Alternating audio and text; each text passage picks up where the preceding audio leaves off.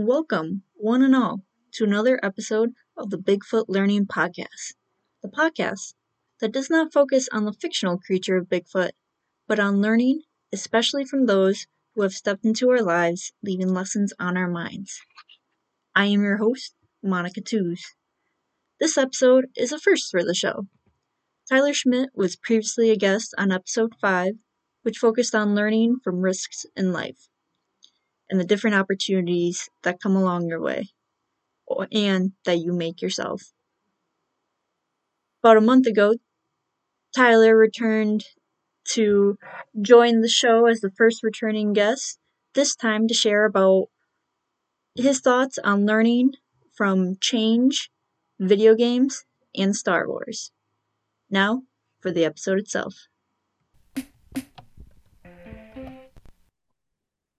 I will say I really enjoyed re-listening to the first time you were on because, like, for one thing, going back from like notes and then also listening over that episode, like, oh, it's about almost exactly two years since the first one.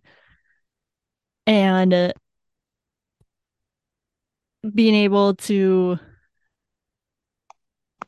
just re-listen to that episode. And I know part of like your definition of learning for there was learning is additive. And we touched on the different opportunities that you created and you know, took those leaps of faith in order to have risk in life work to in your favor and kind of got hit a bunch of different areas along the way. But going back to the learning is additive for there, Tyler, if you go into your time machine, you go to Tyler of 2021, what advice or lessons would you share with that, Tyler? Hmm. the time, the good old time machine question. Maybe, maybe this is the first place that I can derail you off this topic, but I feel like I've gone through bigger time machine. Two years isn't a lot, a lot of time to go back in time, but I feel like if you go back in time and you give past you advice, it ruins the future because then you're going to take your life in a different direction. And the current you wouldn't be at the place you are. So if you're happy at the place you are, I think going back in time is a dangerous thing. I just want to start off by saying that. that I'm not sure I would give myself advice necessarily because I think past Tyler needed to learn those not necessarily the hard way. It's not like I had any huge like falls from grace or anything, but I think in general, giving yourself past advice is dangerous.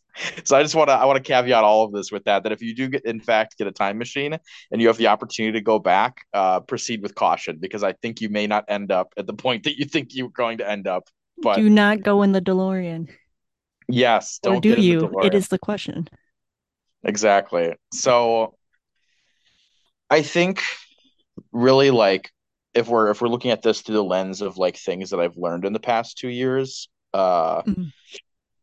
obviously the first time we talked was like, hey, what was the all your learnings from the first 28 years of your life, and what now it's like, what are the learnings from two years of your life? Uh, there isn't quite as much that I have to offer, but I think the things that are happening in my life all have to do around the topic of change and being accepting of things in the universe and also letting go of things. Mm-hmm. Uh, the past two years have been, uh, I don't know if I want to say hectic, eventful, like big years of my life. Uh, I bought a house. I got married, which you were at the wedding for. For anybody who doesn't know Monica personally, she was the life of the party. She's a real party animal. Um, but yeah, so I, I got married, bought a house. Things are things are moving along in life and i think that it's a very human thing as things move along for uh for people to go through like midlife crises or you know you hear that all the time that people are having trouble moving on at like big points in their life And I don't think I've had that trouble necessarily. Like I'm not going through a crisis, but those things are definitely happening now as I get older and as things are like truly starting to change. Um, so that's been interesting. Like, here's an example. I've been joking that it's called the 29th year. Once you hit this year, you just suddenly become your parents, you suddenly become an adult all at once.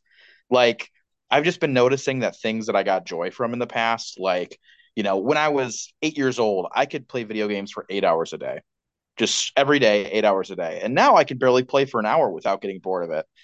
You know, there's just things that I used to do that I used to take a lot of enjoyment from that I don't get that enjoyment from anymore.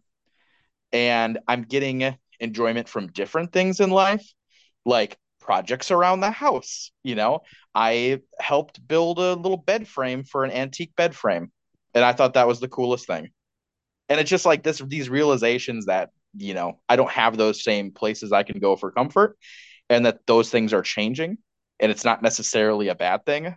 I think is something that I'm going through maybe not a challenge or something that I'm like learning because I I think on the previous episode we talked a lot about uh, being comfortable being uncomfortable. So that's something that I'm already used to, which has helped me a lot. But it is definitely weird. It's this visceral reaction in me where I'm like, oh my God, I'm different. Like I just I'm interested in different things now.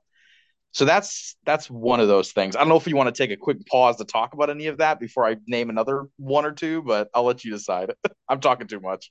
Oh, you're you're all good. I something that did come to mind while you're sharing that is that is something that's difficult because like yeah, we're not going to necessarily have that exact same potential enjoyment level of some of the things that we like at some points and then seeing even just like oh maybe that's just been reduced to like less time until that boredom hits or it's something completely different and seeing like okay what's this what's this point in my life gonna provide in terms of like in a way enjoyment but like just things you want to do and kind of like seeing how I know a, a few guests prior focus on like authenticity and i feel like that kind of rings true with what you're sharing right here of like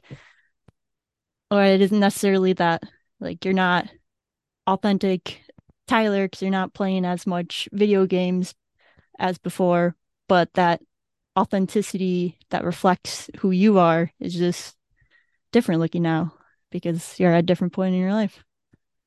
Yeah i think in that view like the authenticity that you're talking about is very much the canary in the coal mine, where once those two things, like who you are and who you are projecting, once, the, once those two things are not in alignment anymore, that's when you kind of need to shift yourself a little bit to to match up with uh, who you are and who the authentic you is. So, yeah, I think that's a that's a good point. So you mentioned you uh, had a few more that you could like. Yeah, yeah. So along with that goes like letting go of things. And this is something I've been pretty good at for a while because I've had to move myself across the country a few times. So I'm pretty accustomed to just throwing out things that once had a lot of meaning to me. so I'm pretty good at letting go by now, but I just see it more in like my interactions with other people more than anything who maybe aren't quite as skilled at letting things go or or moving on or not holding so much value into certain things uh, I just I've noticed that people have very specific views of how life should go, how things should be, how I want things to be. This is my perfect life. This is my perfect family.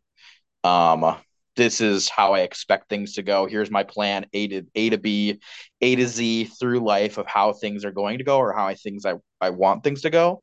And I just think life is such a mess that like you're very un- you're very unlikely to just get all of those things.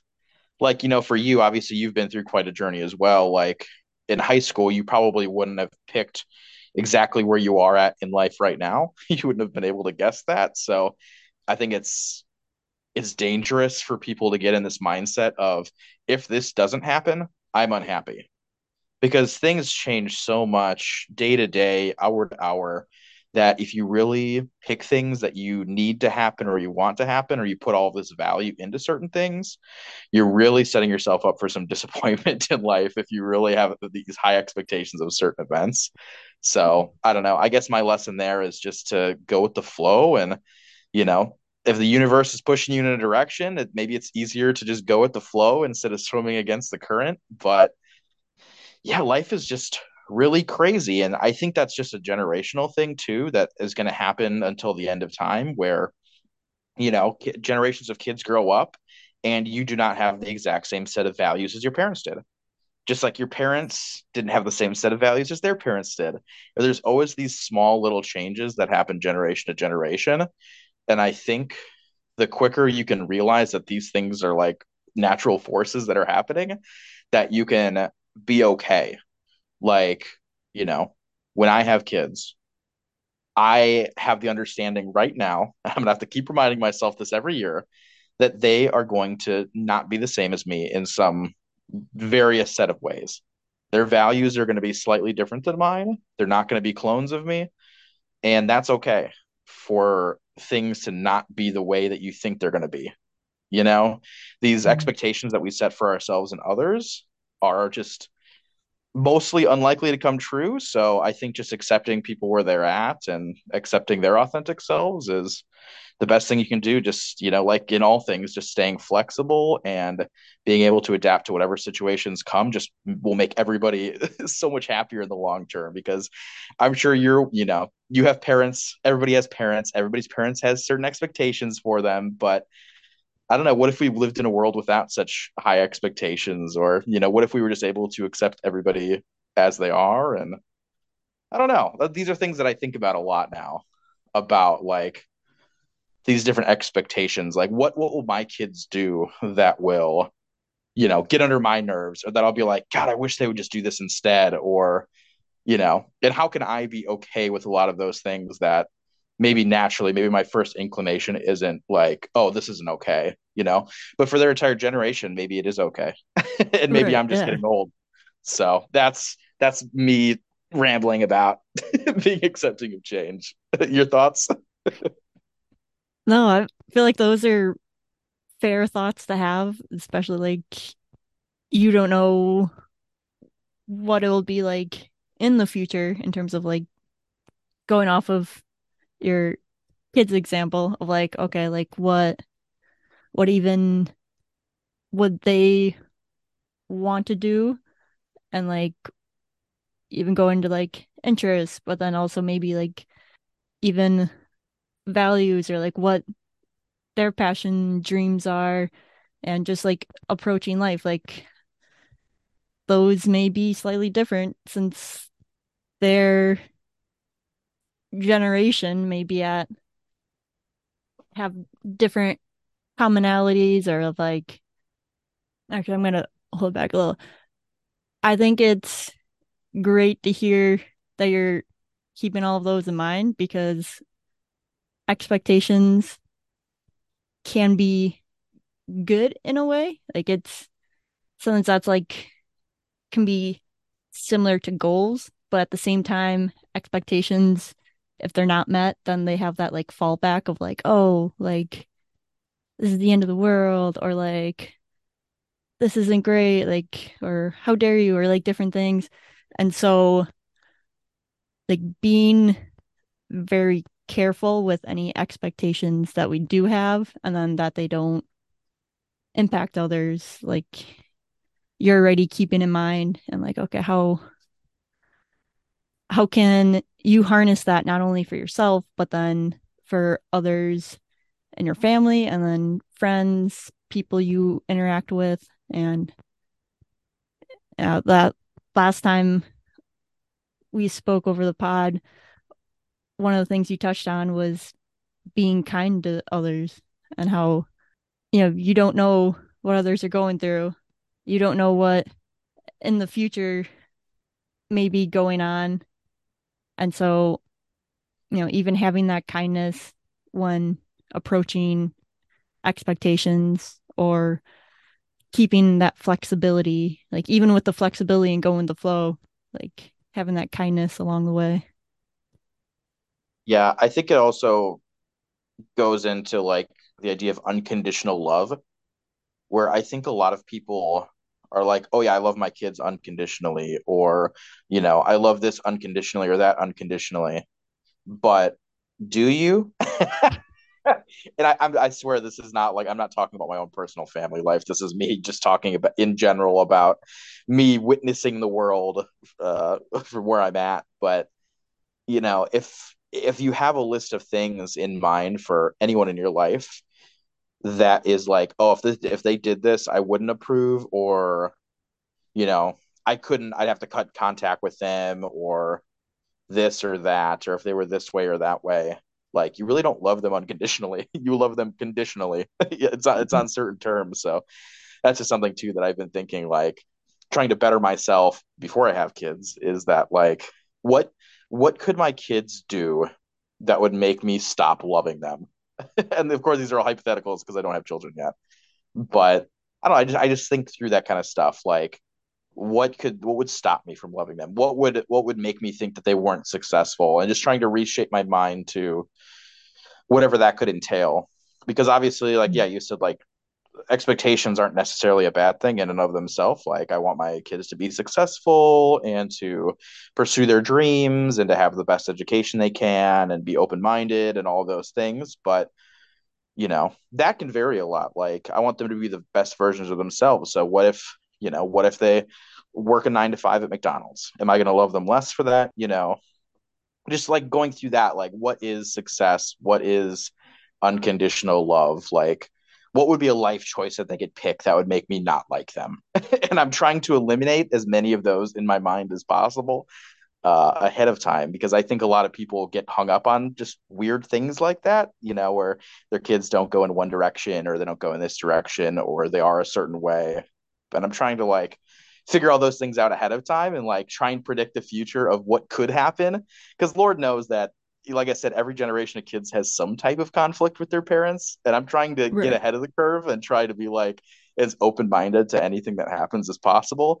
Uh, so, like I said, the expectations, they're not disappointed that I'm not unhappy with the way things have turned out. I want to be as flexible as possible. Oh, that's really admirable. Like you're trying to be proactive on that for the different variables that you don't know what exactly will happen, but could possibly happen. And yeah, and just show up for your hypothetical future kids um, as best as you can.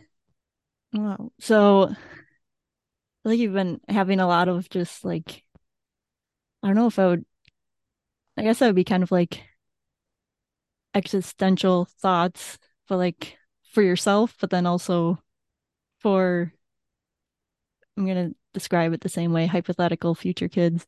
Um, yeah, it's uh, uh, luckily I'm to the point where I'm not the one falling into the traps like I did through the you know first 28 years of my life where it was like learning by mistakes and just you know ramming my head through mm-hmm. walls and and now it's like I'm watching people around me fall into pits, and I'm like, "Ooh, don't want to do that one." Okay, not gonna do that one. and mm-hmm. I'm trying to get ahead of the curve and just see how other people are interacting with the world in ways that give them joy, and people interacting with very avoidable things in the world that make them unhappy. And I'm trying not to do those same things, or I'm trying to, I don't know, trying to copy other people's happiness, or you know, avoid other people's mistakes the best I can.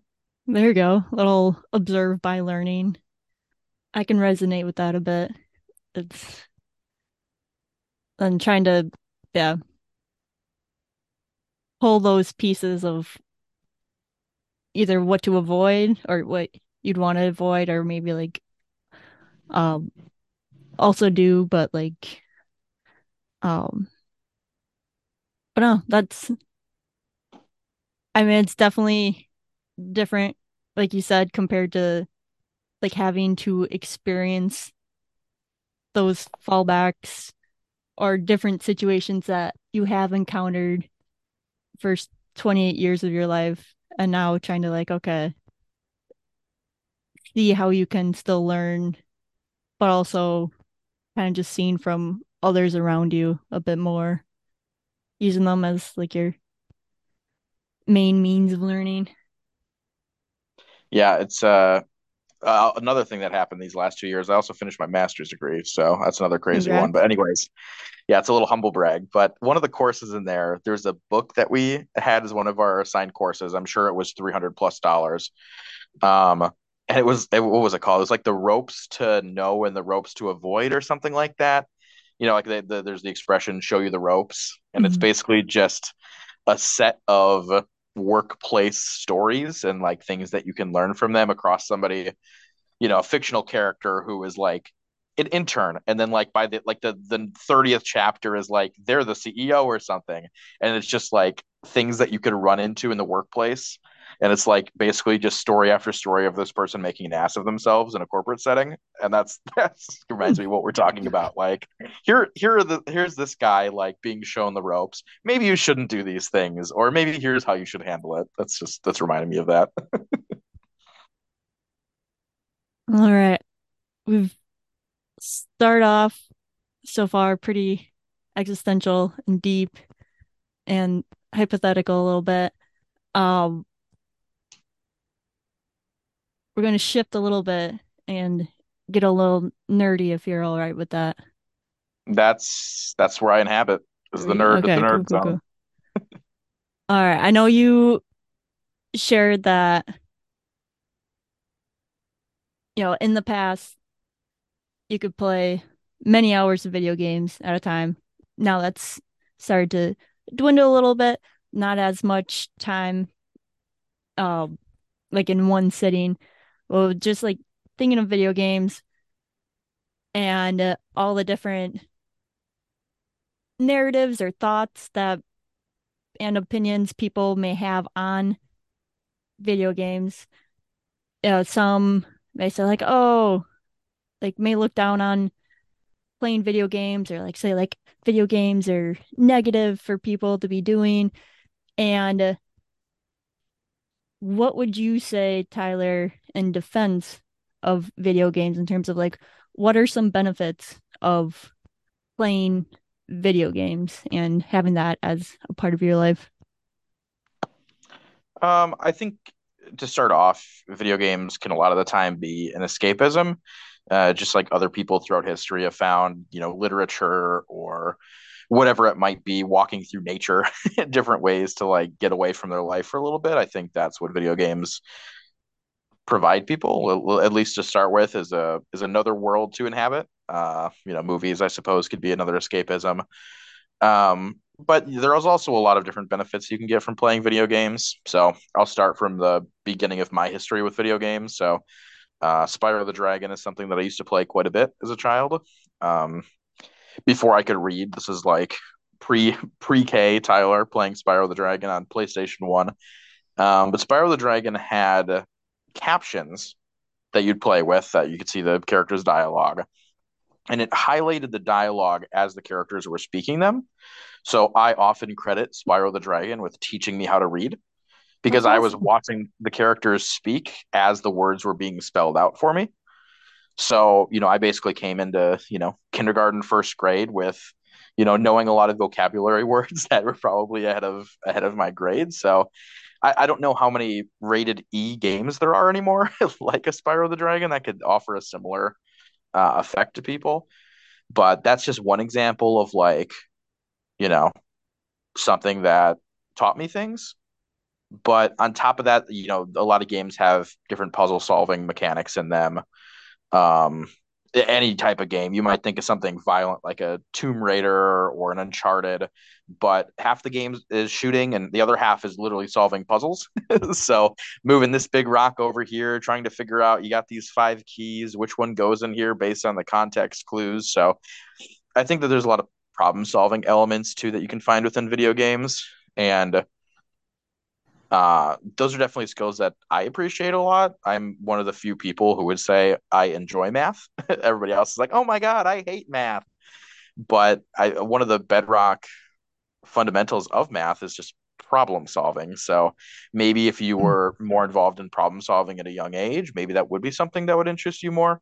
Also, sidebar, I think math is horribly taught in schools. That's not even that's not even a Common Core thing. I don't, I don't know anything about Common Core, but I just think that the way we teach it is not great and grade it. But that's a whole different can of worms. If you want another hour podcast, I'll talk about math. but Keep yeah, problem mind. solving. Yeah, if you if you want to if you want to turn maybe your goofiest guest into the most dry guest of all time, then we can do a math podcast. I can just be your entry for TED Talk is unless your TED Talk focus would be something else, but I could be your I don't know exactly how TED Talk submissions are put through, but like I don't know. Yeah, eh, I we could probably get near an hour about me just going on a tangent about math. We really could. Um, anyways, this isn't about math, but yeah, problem solving skills. Problem solving skills are great. Um, things that didn't exist when I was younger, uh, esports. So that's something that I follow pretty closely. I watch League of Legends esports. Uh, so got a bunch of team jerseys. Very, very into that. Um, but it could be a career now. So those are those players. I think the salary minimum is three hundred thousand dollars a year. So you know the top players in the league are making million dollars a year. So if you are very skilled at a game, which I certainly am not, uh, that could be a career path for you. And there are also a lot of you know cool marketing type jobs that are available, as well as coaching jobs available in the esports space. I know a lot of colleges are very into esports now and are building esports labs and things like that. And I, I do believe it will eventually enter the high school space where you'll see more of that that type of stuff. So uh, I think that is something too on the horizon that could be a thing. Like you could see like high school sports, but esports. So who knows what the future has to hold, but uh, that's also something that happens. Uh, within esports, though, you have competitiveness. So, you know, a lot of kids who maybe didn't play sports, weren't in band, didn't do any type of extracurricular activities in school, maybe you'd look at those people and say, oh, you didn't participate, you're not competitive, you don't have that drive. But uh, there are other avenues for things like drive and competitiveness, and gaming is one of those things. Uh, maybe they get online with their friends and play Call of Duty at the end of every night, and they're all really competitive and they want to win, they want to be the best. Maybe it's League of Legends, maybe it's Rocket League, where they just want to be the best they can be. Could be a lot of different things, but you know, again, to the start of this conversation, just different outlets for people to express themselves and to you know, have that same competitiveness that maybe a high school athlete would have towards basketball, but maybe it just manifests in a different way and they're able to use a different outlet for that. So I think it's beneficial for maybe some marginalized people who never, you know, could make the starting basketball roster or, or had no interest in it to also be able to develop those types of skills in competition and yeah, I think that's about all I have on my initial ramble about the the topic. We'll see if anything else comes up over the rest of our conversation. But yeah, I think that's what I got for you. With their yeah, as using the perspective more so of like seeing it as another outlet for people and then seeing like how how is sometimes it's not always easy to see like some of those like talents of others or like what they're interested in or what they may be good at when it's something that hasn't been necessarily promoted compared to like using the high school example like you got band you got whatever your respective sport is and that can show competitiveness but then also seeing that like, those aren't the only places where like you can be competitive or like build a foundation of patience with problem solving with different puzzles that the games are giving you and then maybe that helps out later on for just patience with problem solving to get to imaginary numbers or something that you know seeing i guess more so like how you were highlighting there like the latent benefits of like how some of those aspects of video games in the past haven't been necessarily heralded in a way, but like now they're starting to be that shift and trying to see like, okay, like now there could be opportunities to like play video games for a career or you mentioned like coaching or like different things that maybe you're not a player, but like you can have a connection still with video games and be able to like still have a chance to work with something you love and enjoy doing and see where that takes you a little bit. Yeah. No, it's it's 100% accurate. And you know, with the esports side, you know, you have team skills too, teamwork. Uh, a lot of these games are five person teams. So being able to communicate effectively with other people, strengths and weaknesses, knowing how to carry the team, knowing how to be carried by the team, which is also a very important skill. You know, you look at like basketball for an example. You might be the best player on the team, but if you're on an off night and you can't shoot where the shit and you're missing all your shots, probably shouldn't have the ball right? And being carried is a skill. If you think you're such a hot shot, but you miss all your shots, pass the ball. You know, bring somebody else in. Get more involved in the team play. Like you don't always have to be the one shooting the baskets. So there's a lot of the skills like that too that translate over. Um, I did think of a couple more skills, perhaps. Uh, so another thing is creativity through video games. So you think of big games like uh, Roblox, which I actually know nothing about, and Minecraft which I know a little bit about, but uh, those are ways where you, you look online and people have built like scale models of entire cities and things. And that's a really cool way for people to have creative outlets, um, STEM programs. So, uh, what I'm really big into, you know, as I get older and I care less about competitive gaming, uh, are big role playing games, uh, big worlds, decisions, relationships, things like that. But a lot of these games have very robust modding communities. So people can go in, they can create their own additions to the game, their own characters. So a lot of people, you know, can learn basic levels of coding, programming, uh, because it's something they're passionate about. If they're into gaming, they might have more skin in the game. They might be more interested to learn those types of skills and that can lead into other career interests down the line, whether it is things like 3D modeling or uh, programming. So I think it's got a lot of good avenues that way too, uh, to get people interested in things that you know aren't video games. Like you know, I think video games, like you were mentioning, have kind of a bad rap for being unproductive or waste of time, but they can be a good way to channel people's creativity through whether it is programming or art or whatever it is and get people interested. Uh, the last one I'll say, uh, speaking of the last, is The Last of Us. Very, very, very popular HBO Max show right now. I think it's their second biggest show of all time, if I'm not mistaken, right behind Game of Thrones, which means that a lot of people have watched it and a lot of people have really liked it. If you have not watched it, I would say go watch it. But that is a show that was a video game something of a video game that I would have said when it came out was probably the best video game of all time because it had a really really strong narrative, uh, original story that was really powerful, had really great messages, and now it's one of the biggest shows of all time. So I think video games, you know, they get a bad rap for just being mindless killing or this or that, but there are a lot of really good narrative driven games that are out there right now. Uh, I know the God of War series probably is definitely in one of those violent video game categories that uh, lawmakers are trying to ban, but there is a really good story at the heart of those games too. So I don't know. I think it is also just an additional medium like like books and like television movies that can be used to tell a really effective story. So yeah. True. I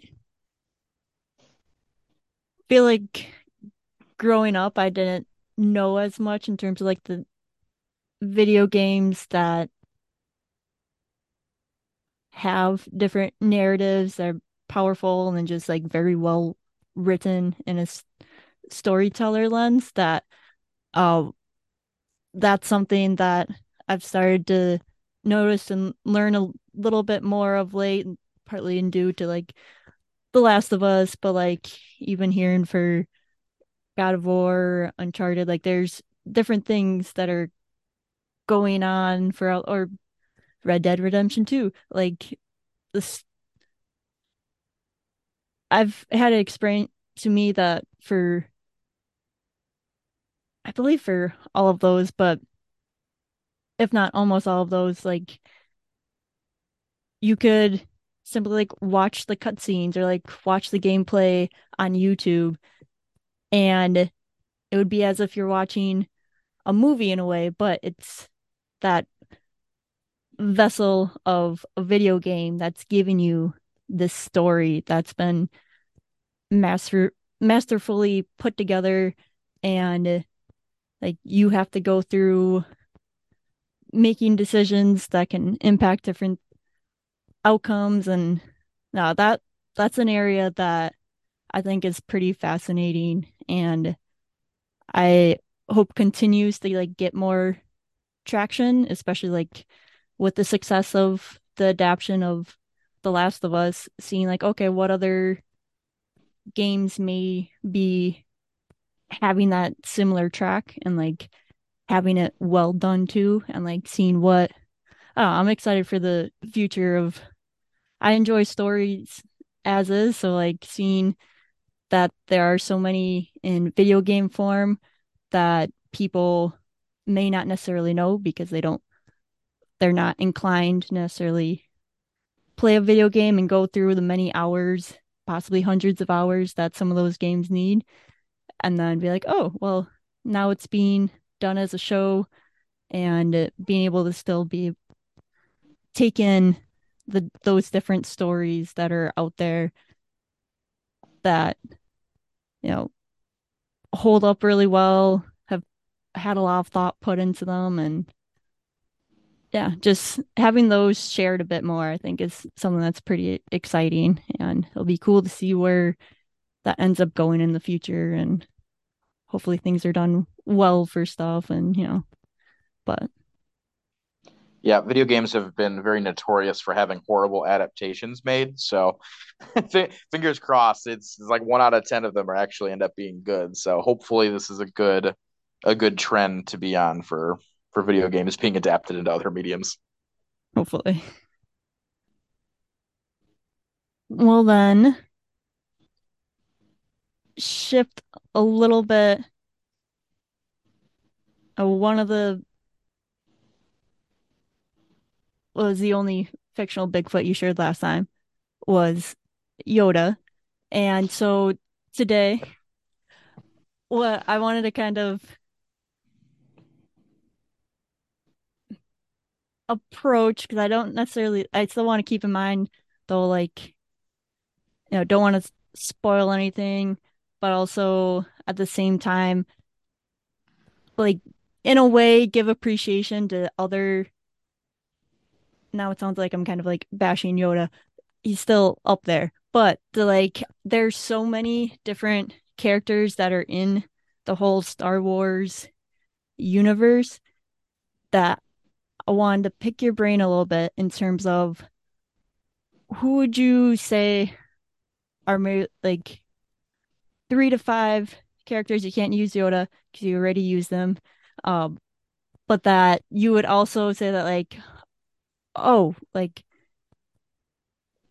either they may have shared some golden nuggets of wisdom, kind of like Yoda, or maybe just like how their character arc was and different things or like maybe they just had like a short story within one of the shows or like different or some of the movies or I don't know as much, I'll be honest, in terms of like the different Star Wars books, but if there are any in there as well that you're like, oh, like it would be helpful or someone that you would like to share from any of those areas.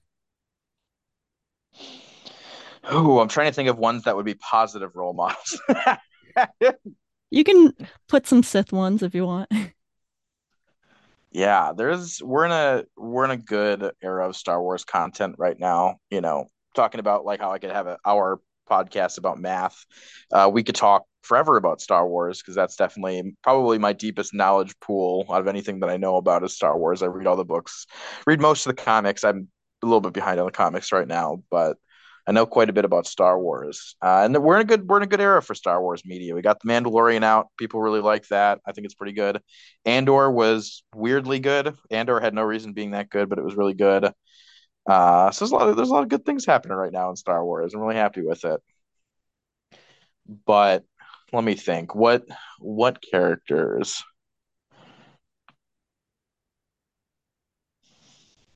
what if uh, can I take this question in a little bit of a different thing Yeah, in a different way? I, I kind of want to talk about this new Star Wars media and its in Star Wars history in the way that it correlates to real world events. Uh, and maybe this is a little bit too politically charged for the podcast, but uh, Star Wars has been political ever since it was created.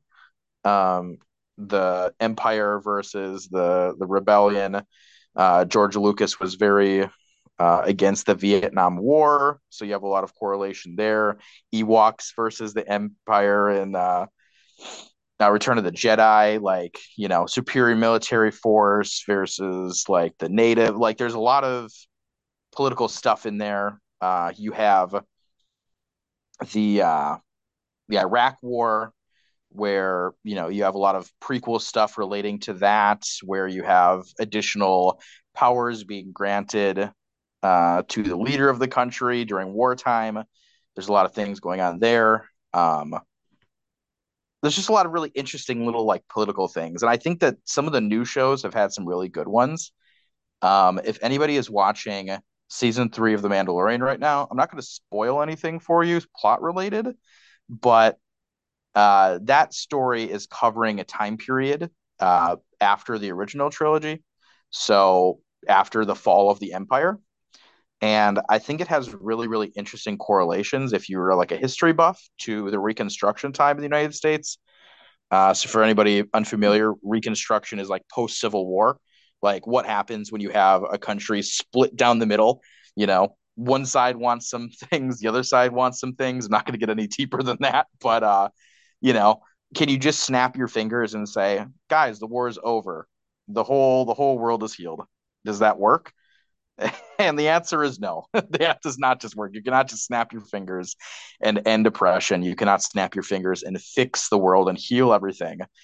And I think that the Mandalorian season three had this whole bottle episode that people were not super excited about because it didn't have enough Baby Yoda in it.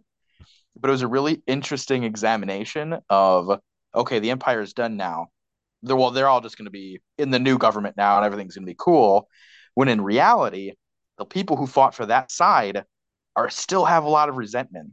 And a lot of those Mhm. issues were not resolved and they may end up festering up later which if you've watched the newer trilogy you have a whole basically a neo-nazi movement that has sprung up with a bunch of disaffected people who never got over their hatred and their issues and now that's springing up again. So it's just really interesting seeing this happen in star wars and watching you know a faction lose a war and then still just hang out and still be there with their hatred and with their ideology and it never being addressed again. I just think that has a lot of really interesting real world examples like around reconstruction specifically. So I don't know if you have any thoughts on that.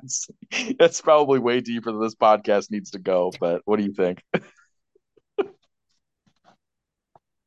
No, I appreciate you bringing that up because I feel like I have briefly heard about those parallels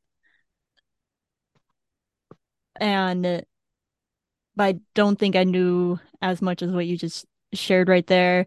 And uh, you know, with that bottle episode, it it made me think of like Andor a little bit that like yes, there wasn't granted that was like a different time period, but like you're seeing the everyday life of the people besides necessarily um like the major action that's going down that we typically think of and are like, oh, Star Wars lightsaber ba battle. Yeah, they're dueling. Um, which is awesome. But still be able to like have that world building in terms of like seeing, okay, but what's everywhere else look like? And like, oh, like what what implications does all of this have? And then how it is in a way an analogy to real life events is pretty interesting to hear.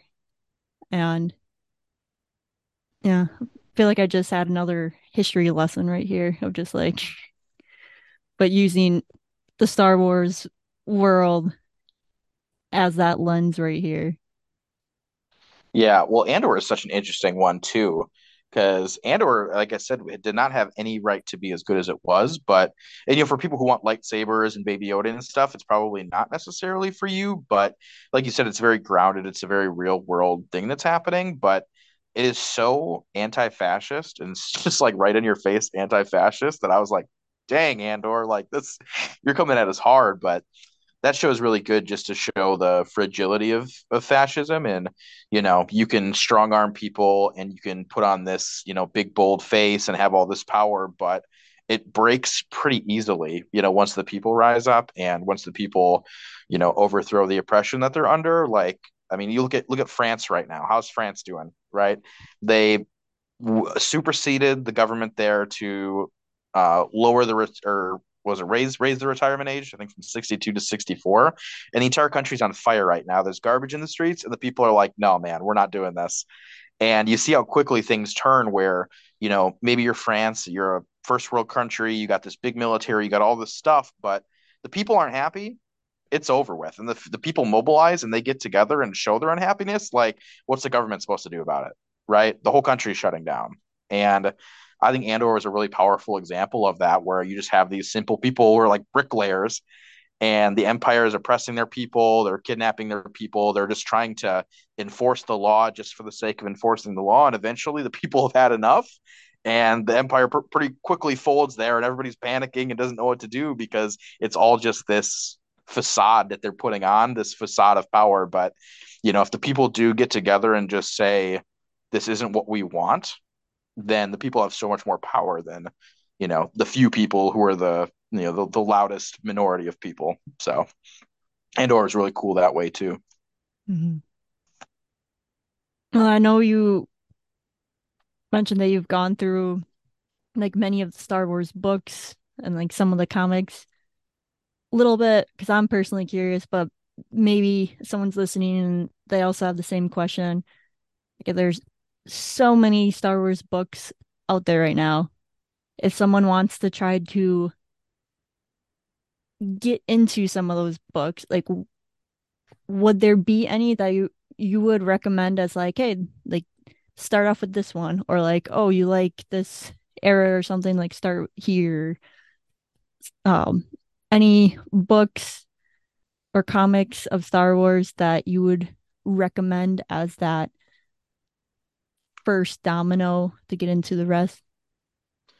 Yeah, so I think most people who read Star Wars books would agree that Lost Stars, uh, I think it's a maybe it's a young adult novel. That's probably the most broadly accessible novel that you could get into. Uh, it's basically a classic Romeo and Juliet story that spans from before A New Hope all the way through after Return of the Jedi. So that's pretty cool. It covers a lot of time periods. You get to see famous characters pop in. It's very accessible, very readable, classic story. Uh, so that's an easy one. Uh, otherwise, it just really depends on why you would like Star Wars and what you'd be interested in.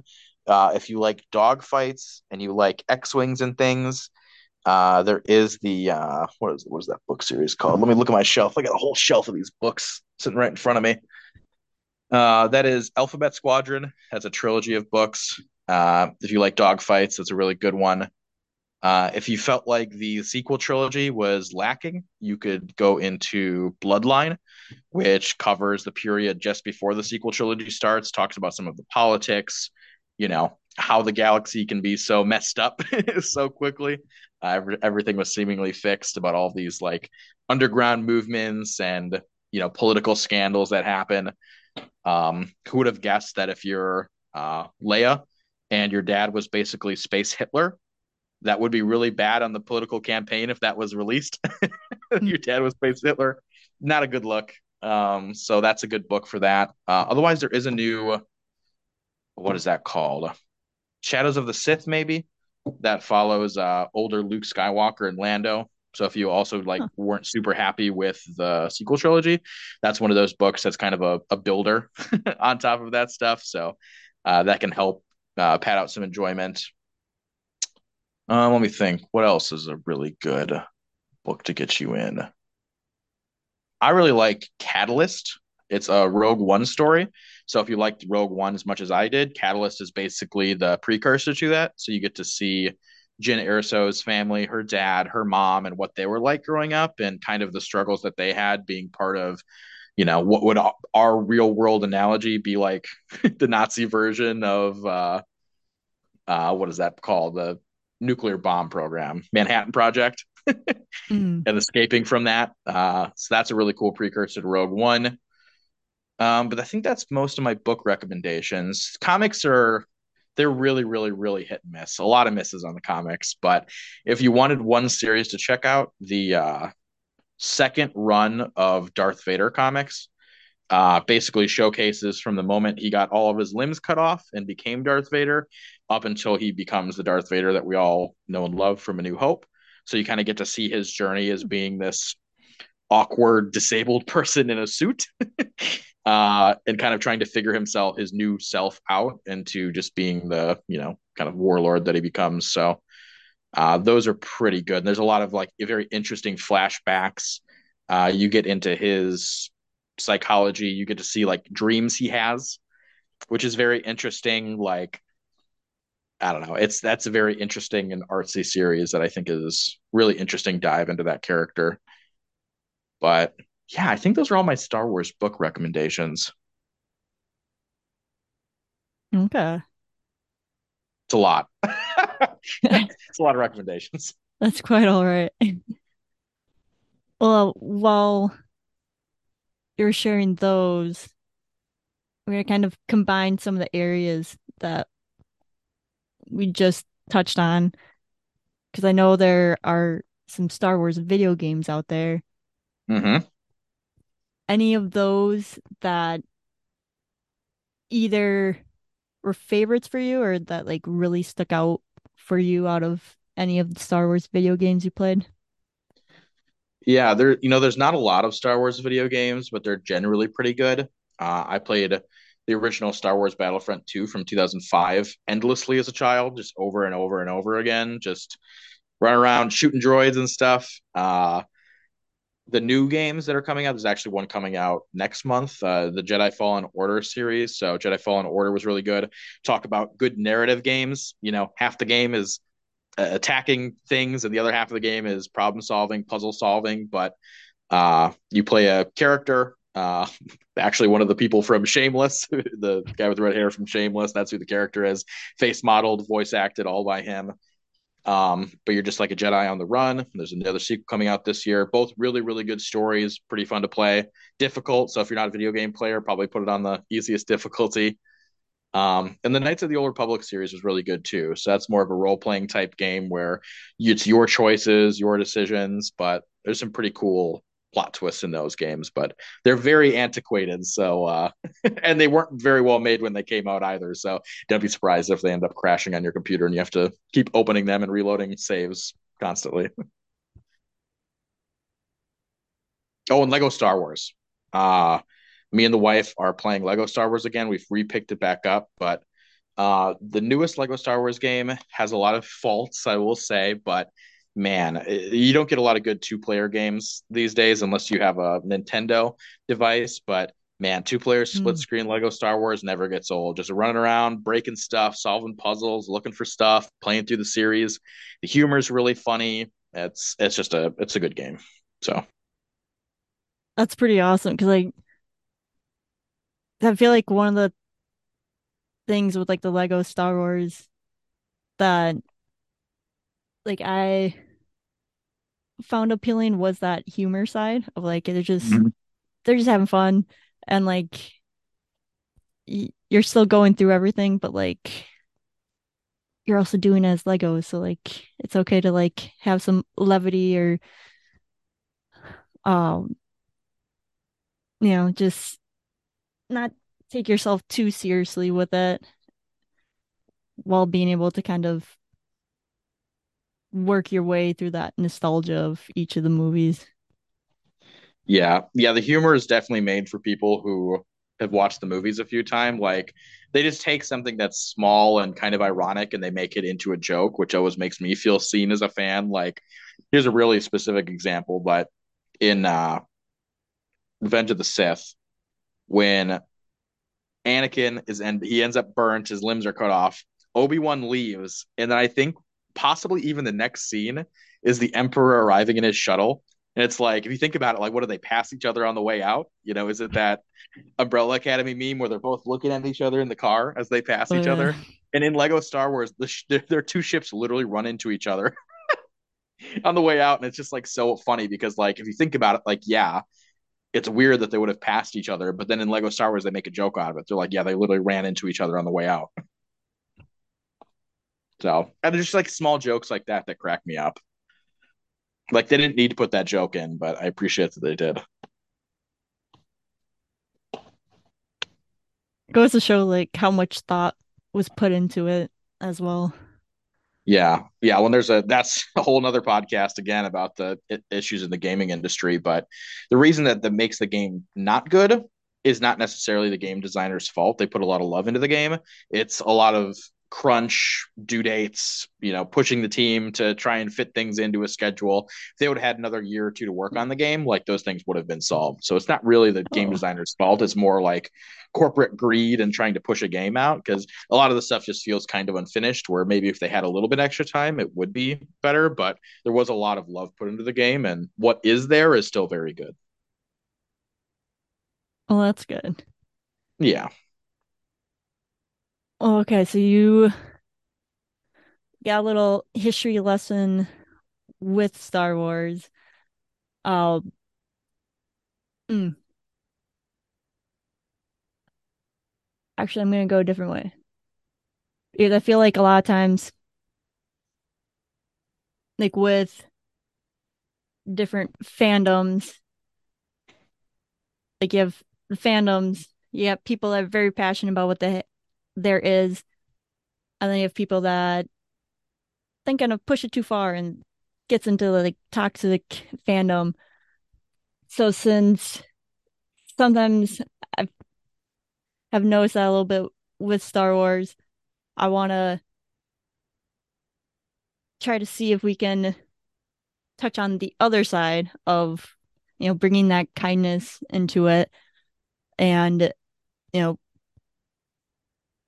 kind of sort of like positive passion in a way.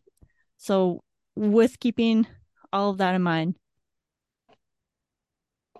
Tyler, what's your favorite thing about Star Wars?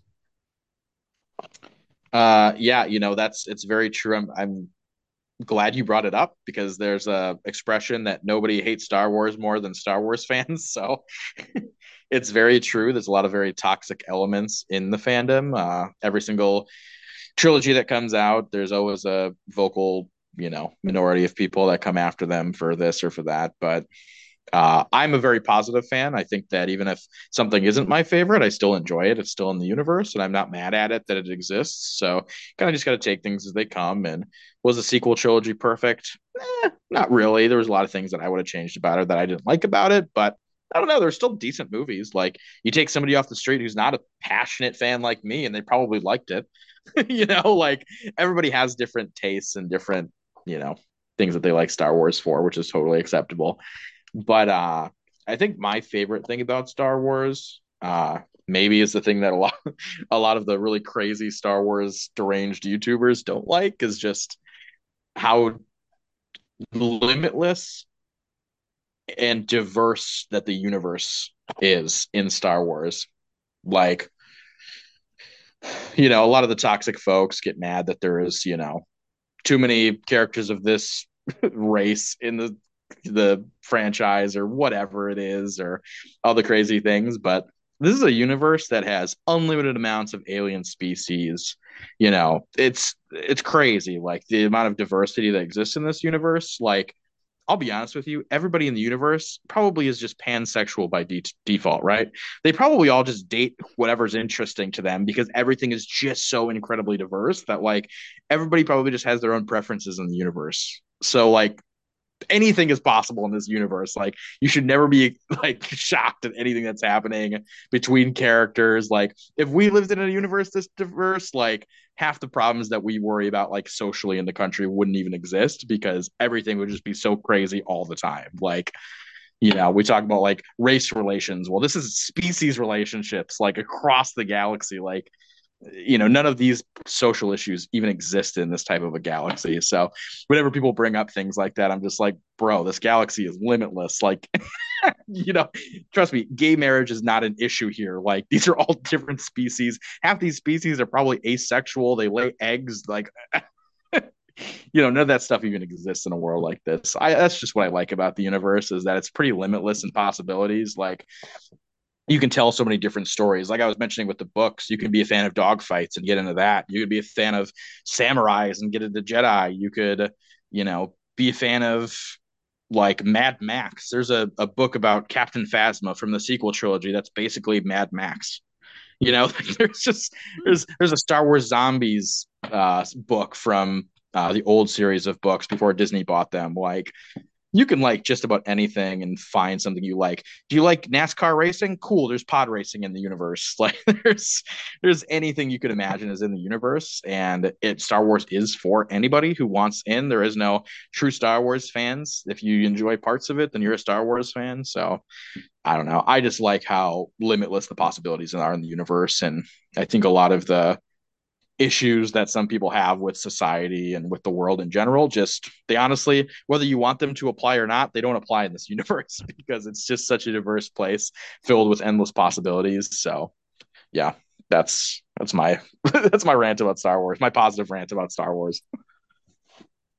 Oh thank you. And i think that's a great reminder because yeah that can be lost at times depending on like who you're talking with or maybe like or um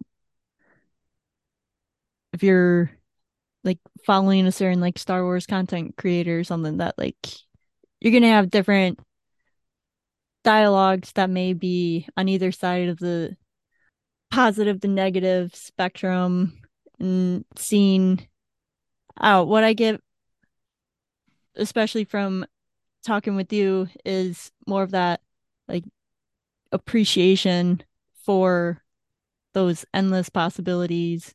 And even if something's put out that may not be what you expected, you're like, okay, I'll roll with this and, you know, see where this new possibility and this wild west outer space world takes you and you know just go for the ride.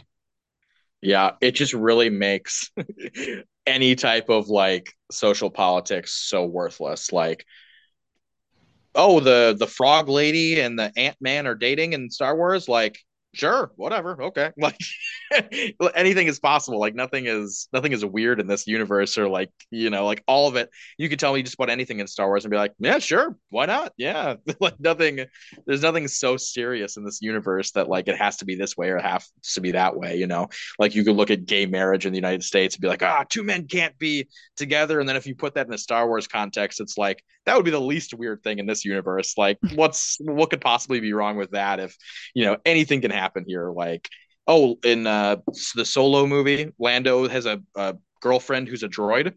Sure, why not?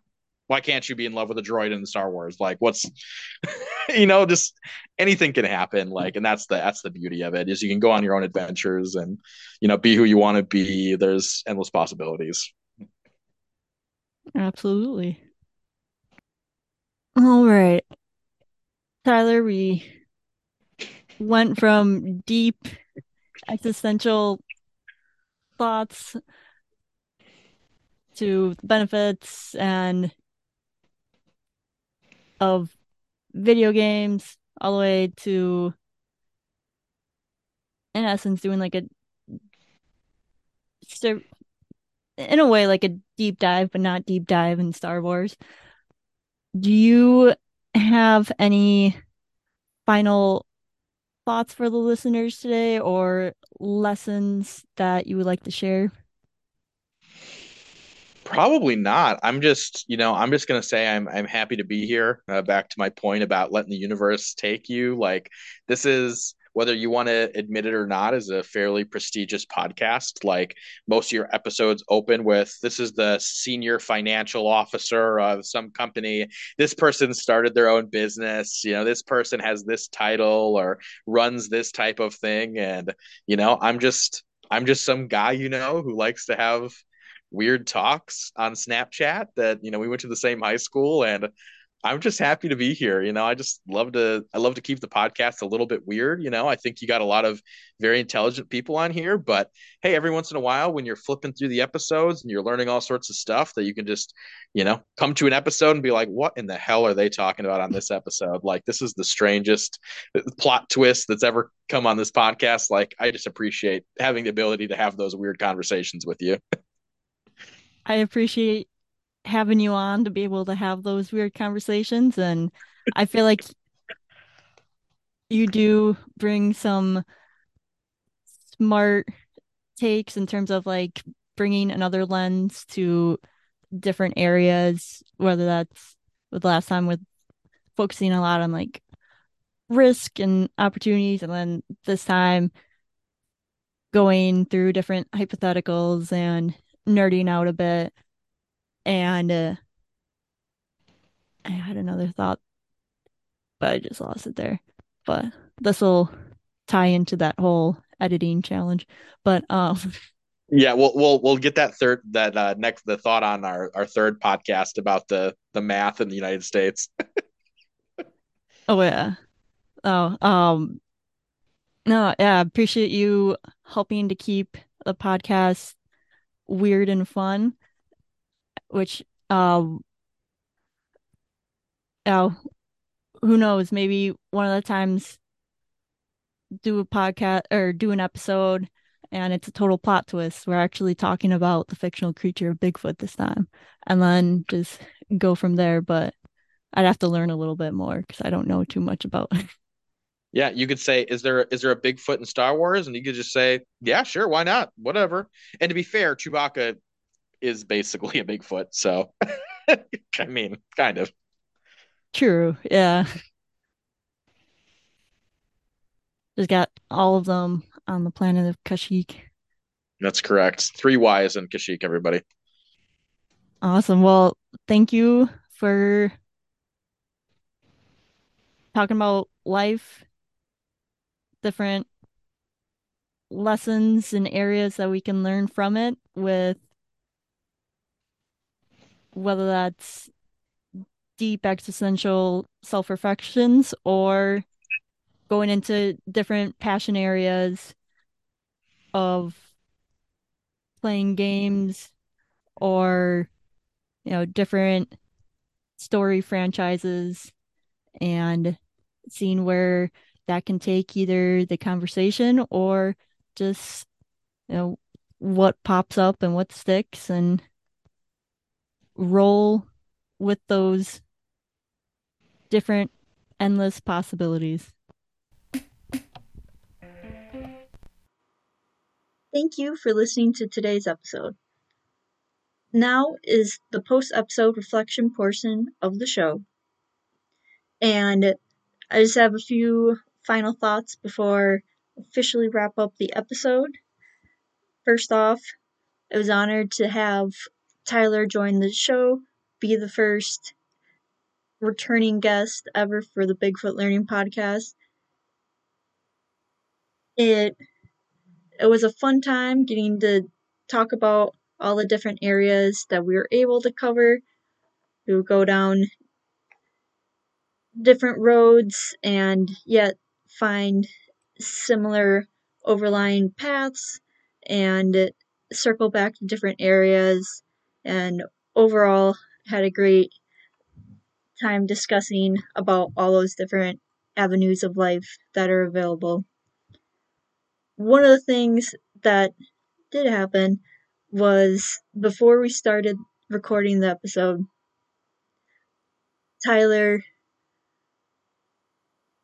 posed a challenge for this episode to see if that could be the most edited episode seen as the first episode he was a guest on. His goal was to make that episode be the longest, which at that point it was. Now it, that's been surpassed a bit. But for this time, was to see that could be the most edited episode so far. And I can confirm after finishing up all the work, it the challenge has been met and it was fun. It especially with you know at some points being left a little speechless and needing to gather thoughts a little bit more and most of the editing going down those paths and seeing like okay like cutting down some of those pauses and thoughts while also keeping in mind of how pauses and silences can also be a rhythm as people are talking and conversations are moving at their own pace as point in case kind of there too. And so i i found that challenge to be a fun way of being able to think over all those different areas and different ways that I would like this episode to be overall. Second thing I wanted to touch on is with the time machine question, Tyler brought up a very valid point. You know, our past ends up making us who we are today. So if we share some of that with our former self, would that end up impacting who we are now? And uh, yeah, it would be interesting to turn that question around and be like, okay, you visit yourself in like a dream form. You share such and such lesson with yourself. Do you think you at that time, even after hearing that, would still go and do and heed that advice, or would you still go down the same path that brought you to where you currently are? And I think that would be an interesting way to examine that a little bit more. Then, lastly, you know, one of the things that was great was being able to discuss with Tyler the different areas that he's passionate about, and likewise on my side.